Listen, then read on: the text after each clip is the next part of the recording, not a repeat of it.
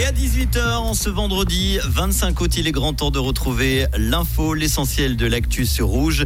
C'est évidemment avec Léna Villamy. Bonsoir Léna. Bonsoir Manu, bonsoir à toutes et à tous.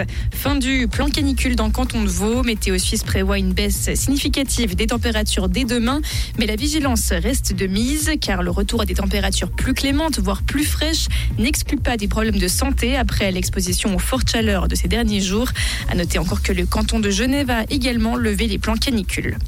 Les cantons mettent à disposition 1800 places d'accueil, des places pour les requérants d'asile. C'est ce qu'a indiqué aujourd'hui le département fédéral de justice et police. Le secrétariat d'État aux migrations pourra utiliser 600 d'entre elles rapidement. Il faut accélérer le déploiement de l'énergie solaire. Les Verts suisses en sont convaincus et veulent lancer une initiative populaire.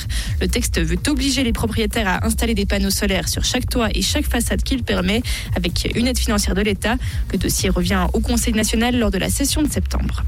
Rolex rachète Bucherer. Cette transaction constitue un changement de stratégie important de la part de la plus grande marque horlogère de luxe mondiale. Cela pourrait avoir un impact considérable à moyen et long terme sur l'industrie horlogère suisse dans son ensemble.